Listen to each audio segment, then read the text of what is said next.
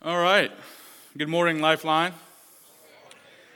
That um, was kind of a teaser for our um, Forge. No, it's not. Where's the Forge video? Never mind, we had an issue with the Forge video. So there's no Forge video.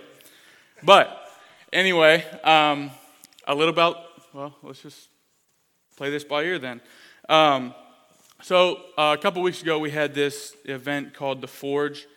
And basically, what it was was just a group of guys, there's about 60 or 70 of us here, and we got together, had some speakers, had some worship, and had some really good ribs to eat. Um, so, Gator Camp, I don't know if you are familiar with that. Um, it's a all boys camp down in Florida. We have a couple chiefs here, or a couple guys here that chief down there for several years. Um, and we had them cater the food. Um, so we paid them around $3,400 to do that. So it was really kind of a win win. We had four or five guys um, give their hearts to Jesus. Um, yeah, it was really cool. For the first one, yeah, it was super cool. Um, so we just encourage all the guys in here who weren't here, or if you know someone who would love to come, really it was just a big hangout, had games, had fires, and just, uh, just had a good time, had some giveaways. Um, so that's kind of what that was about. I'm sure they'll have a video of it one of these Sundays that actually works. Um, but anyway, for those who don't know, my name is Colson Eaton. I'm one of the youth volunteers here at Lifeline and have been doing that on and off for around eight years now. Um, I don't know why, but they keep dragging me up here to preach. This is probably my fourth time. And I got to say, I keep thinking I, am not going to be nervous, but every time my fingernails are pretty well ground to a nub by the end of it. Um, so last week we started a series called Man Up. Um, Kel brought that to us. And uh, basically, what that was was just kind of a startup of a, an event about eight of us guys went to at the end of March. And it was an event called um, Men's Encounter in Missouri. Um, so, uh, like I said, about eight of us woke up at 3 o'clock in the morning, Friday morning, and drove all night to this men's encounter in Missouri. And basically, it was just eight or 900 guys getting together for 48 hours to praise the Lord, to listen to teachings, um, to come together to admit things um, that they had done. A lot, of, a lot of the preaching was testimonies from where guys had been and where they had come from. It was just really powerful um, to see a group of guys come together and do some things that maybe our society kind of views as weak um, cry, um, be real, be raw with each other, and really just just give over these things that they've been struggling and battling with um, to God. And so that's kind of what the Forge came about. That's kind of how this Man Up series came about. And so that's just a little bit of where we're going with that. And we're going to, um, I believe we have five more weeks after this week um, of that series. So some of you may be thinking that how could, you know, just a young single guy um, get up here and teach me how to be a man? Teach some of you great, amazing fathers and husbands, manly men. And um, yes, I am single for all those in the audience. It's my platform, and I'm going to use it the way I want to this morning. Um, so, anyway, that's kind of where we're going with that. And what I can, yeah, anyway, thought I'd just throw that out there. Um, but I can speak to a little bit um, more of the young generation and where we, the struggles that we struggle with, and and what we see through the generations um, ahead of us and some of the older men.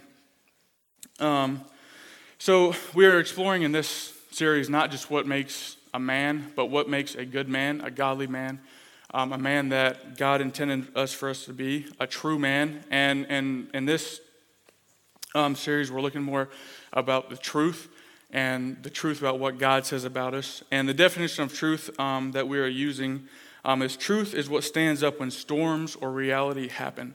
Jesus tells us that if we take what he says is truth and apply it to our lives as a cornerstone, then no matter what storms in this life come, because they will come, that nothing will be able to tear us apart um, or make us yield. And as a guy, I think it's natural to be like, oh, yeah, that sounds great. Um, unyielding, unbending, kind of like a tree in a storm. We've all seen those, these huge, especially with this tornado that just ripped through Seneca.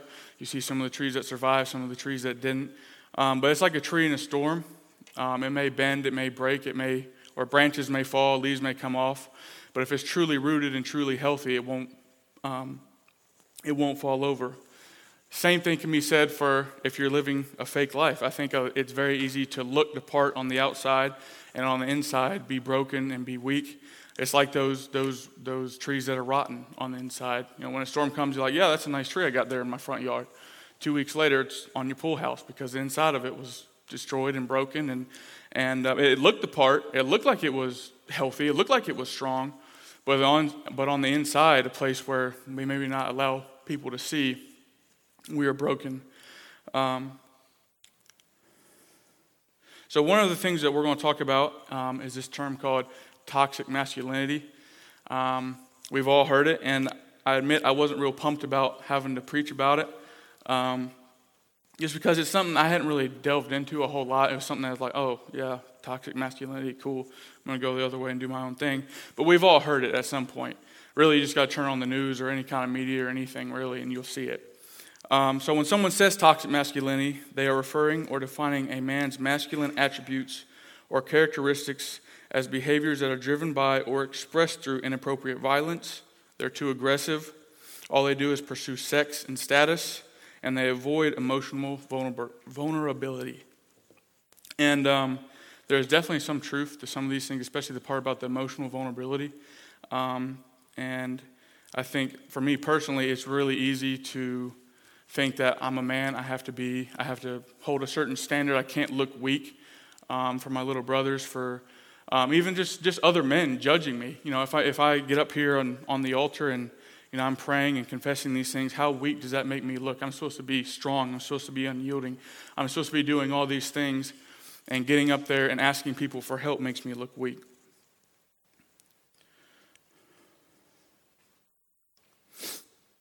One thing our culture is trying to do um, is to go in the opposite direction of toxic masculinity.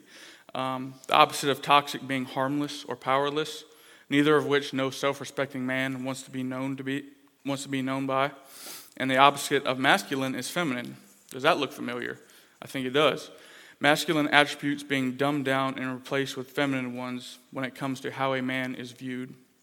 You don't have to look very far in our culture to see that it is becoming more and more of a problem. It seems as though societies, society wants men and women to become more the same. Anything a man can do, I can do. Anything a woman can do, I can do. What if instead of throwing away masculinity altogether, we go after good masculinity, true masculinity? And where do we find that? Where can we find the key to being godly men, men of substance, men who aren't afraid to draw the line that they are draw a line that they are unwilling to cross, men who love their wives and value them and champion their children. And like anything in, else in life that's broken, there's a manual for that. We have to go back to the source, the one who created us and left a handy how to on this issue. Even Jesus, the one who saved us and the Savior of the world, who was both God and man, even he quoted Scripture when asked about tough issues. He knew that the Bible was the key to the many questions that we would have about this life. He set the example of how powerful the Word of God is. Um, so there's a metaphor that compares being a man to that of being um, a sharp knife. And if you were here last Sunday, you would have heard Kel um, introduce this, and it's kind of a, a common theme um, that we're going to be running throughout this series. And, um, you know, I don't have some really nice, expensive um, knife like Kel had. This is actually um, a knife that my dad got me when I was probably five or six. I believe it's from Jamaica, I think. It says it's made in Brazil but, may, but maybe bought in Jamaica. I don't know where he got it. He might have got it from the local pawn shop. Who knows? But anyway, so the metaphor is this that when sharp, well, hang on here, that when sharpened in the right hands, the knife can be used for many great and productive, and productive things. It can be used to um, create things, it can be used to protect those that we love. But on the flip side, it can also be used to do, obviously, it's not sharp by the way I'm holding it. I'm just kind of brandishing it up here. Um, it has the ability to slice, to cut, and to wound. Um, it's kind of the same way with being a man. The society's solution, however, is to just do away with all knives. Let's just get rid of the masculinity altogether. Or better yet, let's just take a grinder to this knife and completely take the edge off of it. That way, it still has the same look as a man. It still looks the same, but it's pretty well useless and powerless. And it's just all really all it's good to do is just sit there and look the part. But what if we were to sharpen this knife as much as possible and get it to its max potential and then train the ones holding it? Anything that has a potential to do good also always has a potential to do bad. It's all in the way it's used and is trained. This is where the older generation comes. I look throughout this congregation and I see a lot of amazing men that I respect and that um, I'm lucky enough to have good friendships with. And I don't think they'll ever realize how much I value their input in my life and how much I look up to them. And that's, that's really what us younger guys are looking for, especially in today's you know, society where you know, the media tells you this is how a man's supposed to look, or the media tells you that, hey, you know what, you're being too masculine over here. That's let's dim it down a little bit. Let's grind that edge a little bit, take a little bit of the sharpness away. And so, as, as a younger man, I know there's a row of guys in the back who can appreciate this. As we are looking for examples from the older guys how they lead their families, how they love their wives, how they love their children, how they raise their kids, and do just everyday thing down to even how they work.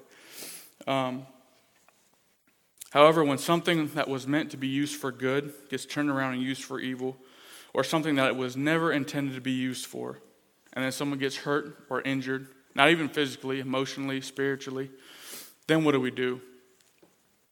We turn around, and as humans, we always look for someone to blame, even though we were using it for completely the wrong purpose. One, one analogy I had, uh, I heard and kind of had to laugh because I could see a select few of those same young guys trying this um, was that of taking a lawnmower and flipping it upside down and using it as a helicopter. It kind of sounds ridiculous, but honestly, I could see some of the boys in the back doing that. And I even went on YouTube to see if there was any examples of it. Unfortunately, there wasn't. I guess society isn't that dumb, maybe. Um, there was some crazy stuff though, but no flying uh, lawnmowers. Um, so it might seem like a good idea, and it might seem like, hey, actually that might work. You make some modifications and make it look a certain way and take a few things away and give it a few things um, that it didn't have, maybe it'll work. The lawnmower was never designed to fly. And eventually, there will be catastrophic consequences. Then what happens? Life blows up in our faces. We get angry at the lawnmower and sue the manufacturer. We try to manipulate things to work for our desires and our wants, and then are surprised when life doesn't go our way. How true is that with us and God? Not even just as men, but just life in general when life doesn't go your way, when you know good and well you're not doing things the way God wants you to do, and then life happens. And then we look to God and say, Well, why did you let this happen to me? And God's there the whole time, like, I didn't let it happen to you. You chose to do that. What's true for knives and true for lawnmowers and true for helicopters is true for people. And throughout history, men have misused their power, and the resulting consequences have resulted in the deaths of billions, the hurts that have been caused, and sufferings at the hands of misuse of power. If you don't believe me, just start Googling it. All the atrocities throughout history.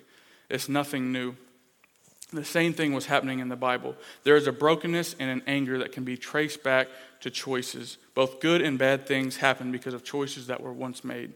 Big or small, it's all about choice. God, I choose to follow the world example. God, I really don't trust that this job opportunity is going to work out. I'm going to go do my own thing. God, I really don't trust that this person is right. I'm going to go out here and start partying and just having a good time because I don't want to wait for the th- good things that you have in my life. God, I don't trust you. And that's how life happens. In his letters to the church in Rome, Paul talks of some of the same trials and challenges that were going on back in his day. Romans 1 18 through 25 um, says this The wrath of God is being revealed from heaven against all the godlessness and wickedness of people who suppress the truth by their wickedness. Since what may be known about God is plain to them, because God has made it plain to them. For since the creation of the world, God's invisible qualities, his eternal power, and divine nature have been clearly seen, being understood from what has been made, so that people are without excuse. For although they knew God, they neither glorified him as God nor gave thanks to him, but their thinking became futile and their foolish hearts were darkened. Right here's the scary part. Although they claimed to be wise, they became fools and exchanged the glory of the immortal God for images made to look like a mortal human, mortal human beings and birds and animals and reptiles. Therefore, God gave them over in the sinful desires of their hearts to sexual impurity for the degrading of their bodies with one another They exchanged the truth about God for a lie and worshiped and served created things rather than the Creator who is forever praised. Amen. So it says in verse 18, it says, the wrath of God. Other definitions of wrath include rage, annoyance, exasperation. God was annoyed, he was sick of it. Evil was nothing new. You cannot be annoyed with something if it, not if it has not been happening for a while, unless you're my brother and when you can really be, just be thinking about something and he's annoyed with you. That is no lie. Just ask any of my family members. Um, but God was sick of it. He had had enough and he was exasperated. And verse 20 through 22, it says, We know better. This was not something that was just for the small church in Italy back in the day. If we believe the Bible to be God's true word, then anything in it automatically applies to us as well. 25 says they exchange truth for a lie and worship and serve created things. What does that look like today? Money, our job, hobbies, parties. Maybe it's not even anything as cool as that. Maybe it's just something that we choose to do to do more than digging in God's word and spending time with him. We have no excuses. Verse 20 tells us that he has put invisible qualities and power has been clearly seen.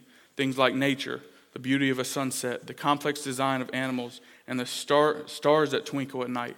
They all point to a creator, a designer, a God who loves us. We can run from the truth for a while, but it always catches back up with us.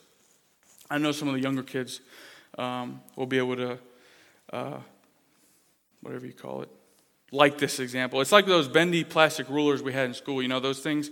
Um, we can make it look uh, this, a certain way because they're flexible. You know, we can bend them, make cool designs and stuff like this, but they always eventually come back to their original form. Why? Because it always catches up with us. It can, it can stay a certain way for a while. You can say, well, your truth is true for you, but it's not true for me. What God says about the, in the Bible may be true for you and applies to you, but it don't apply to me. That ruler always comes back. The truth always comes out. This doesn't mean that God gives up on you, but there is a point where God allows us to follow our own hearts because we have denied Him time and time again. Then verse 24 happens. Therefore, God gave them over in the sinful desires of their hearts to sexual impurity for the degrading of their bodies with one another. And then 25. They exchanged the truth about God for a lie and worshiped and served created things rather than the Creator who is forever praised. Amen. God doesn't give up on us. We have free will, similar to the prodigal son demanding to do things his own way. He became impatient and weary of waiting on the good things that his father had for him. So instead, he decided to strike out on his, on his own, ignoring the pleas of his father. He set out on his own. He came to realize that doing life his own way only led to sorrow and a constant appetite that could never be filled. Why? Because he was filling his mind, his heart, his body with worldly things instead of the things that God had for him, things that were true. Likewise, God wants only the best for us. But, like the father in the story, he allows us to make our own choices. He is not there standing there holding back, holding us back from living the life on our own terms. He just wants us to heed his word and to see all the good in the life that he has in store. So the boy's father, who still loves him, he lets him go out and on his own to learn those life lessons the hard way. It's like dad, you know, my dad growing up, he's like, well, that'll teach you. Whenever he told me something that I wasn't allowed to do, well, you'll learn next time, won't you? I think there's a lot of fathers in here that can probably, and a lot of sons that can uh, resonate with that. I'll let you do it, but you're going to learn the hard way. You're going to learn today, as the saying goes.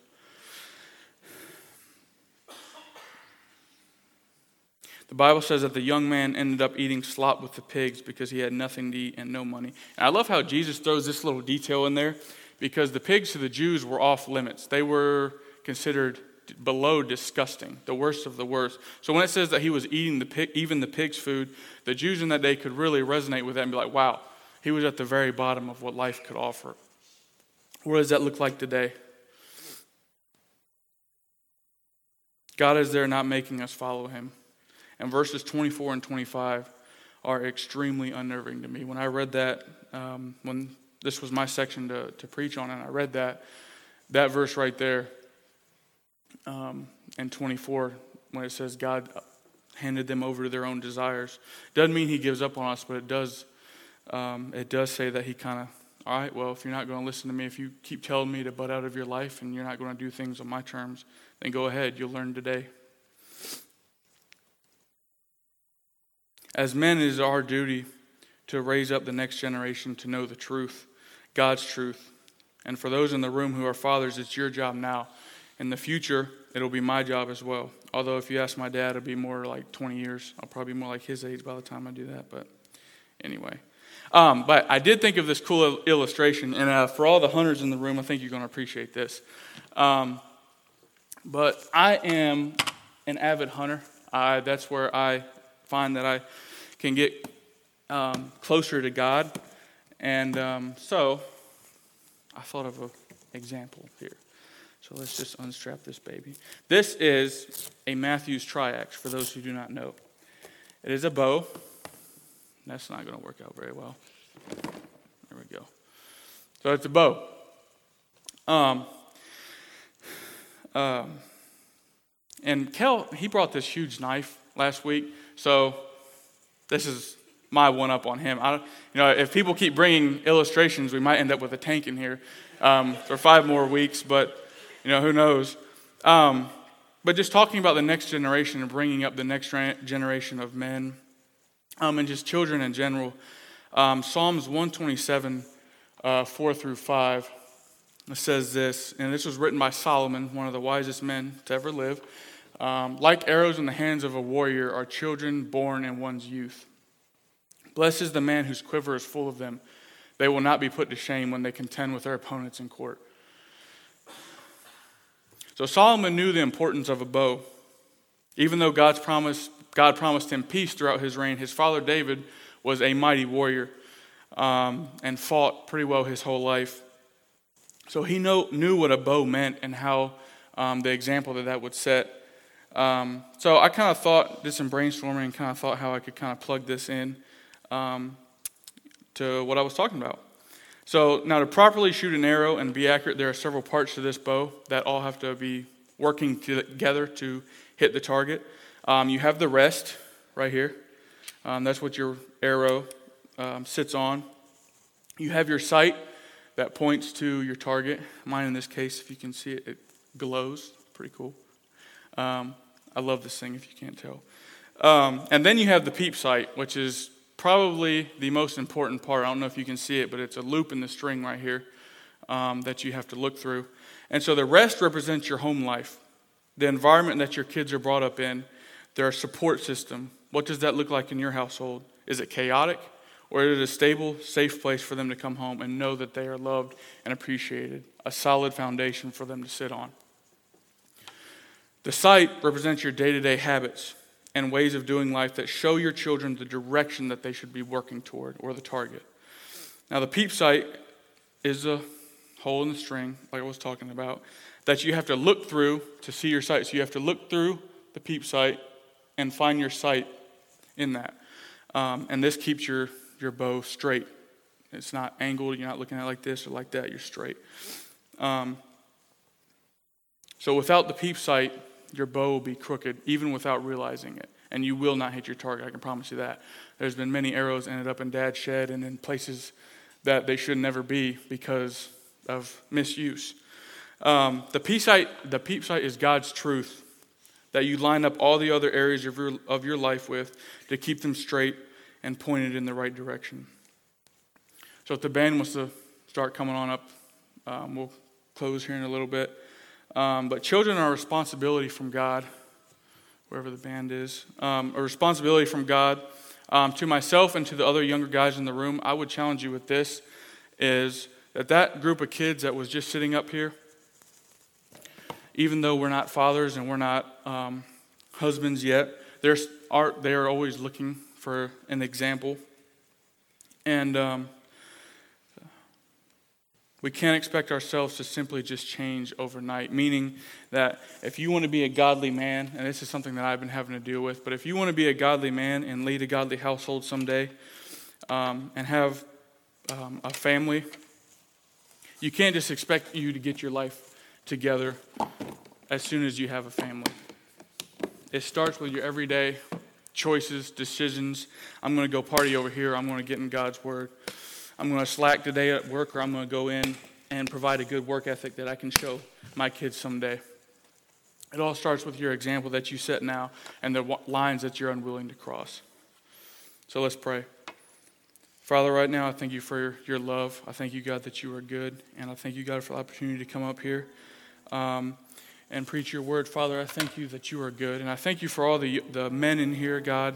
Um, I know there's lots of great ones, Father.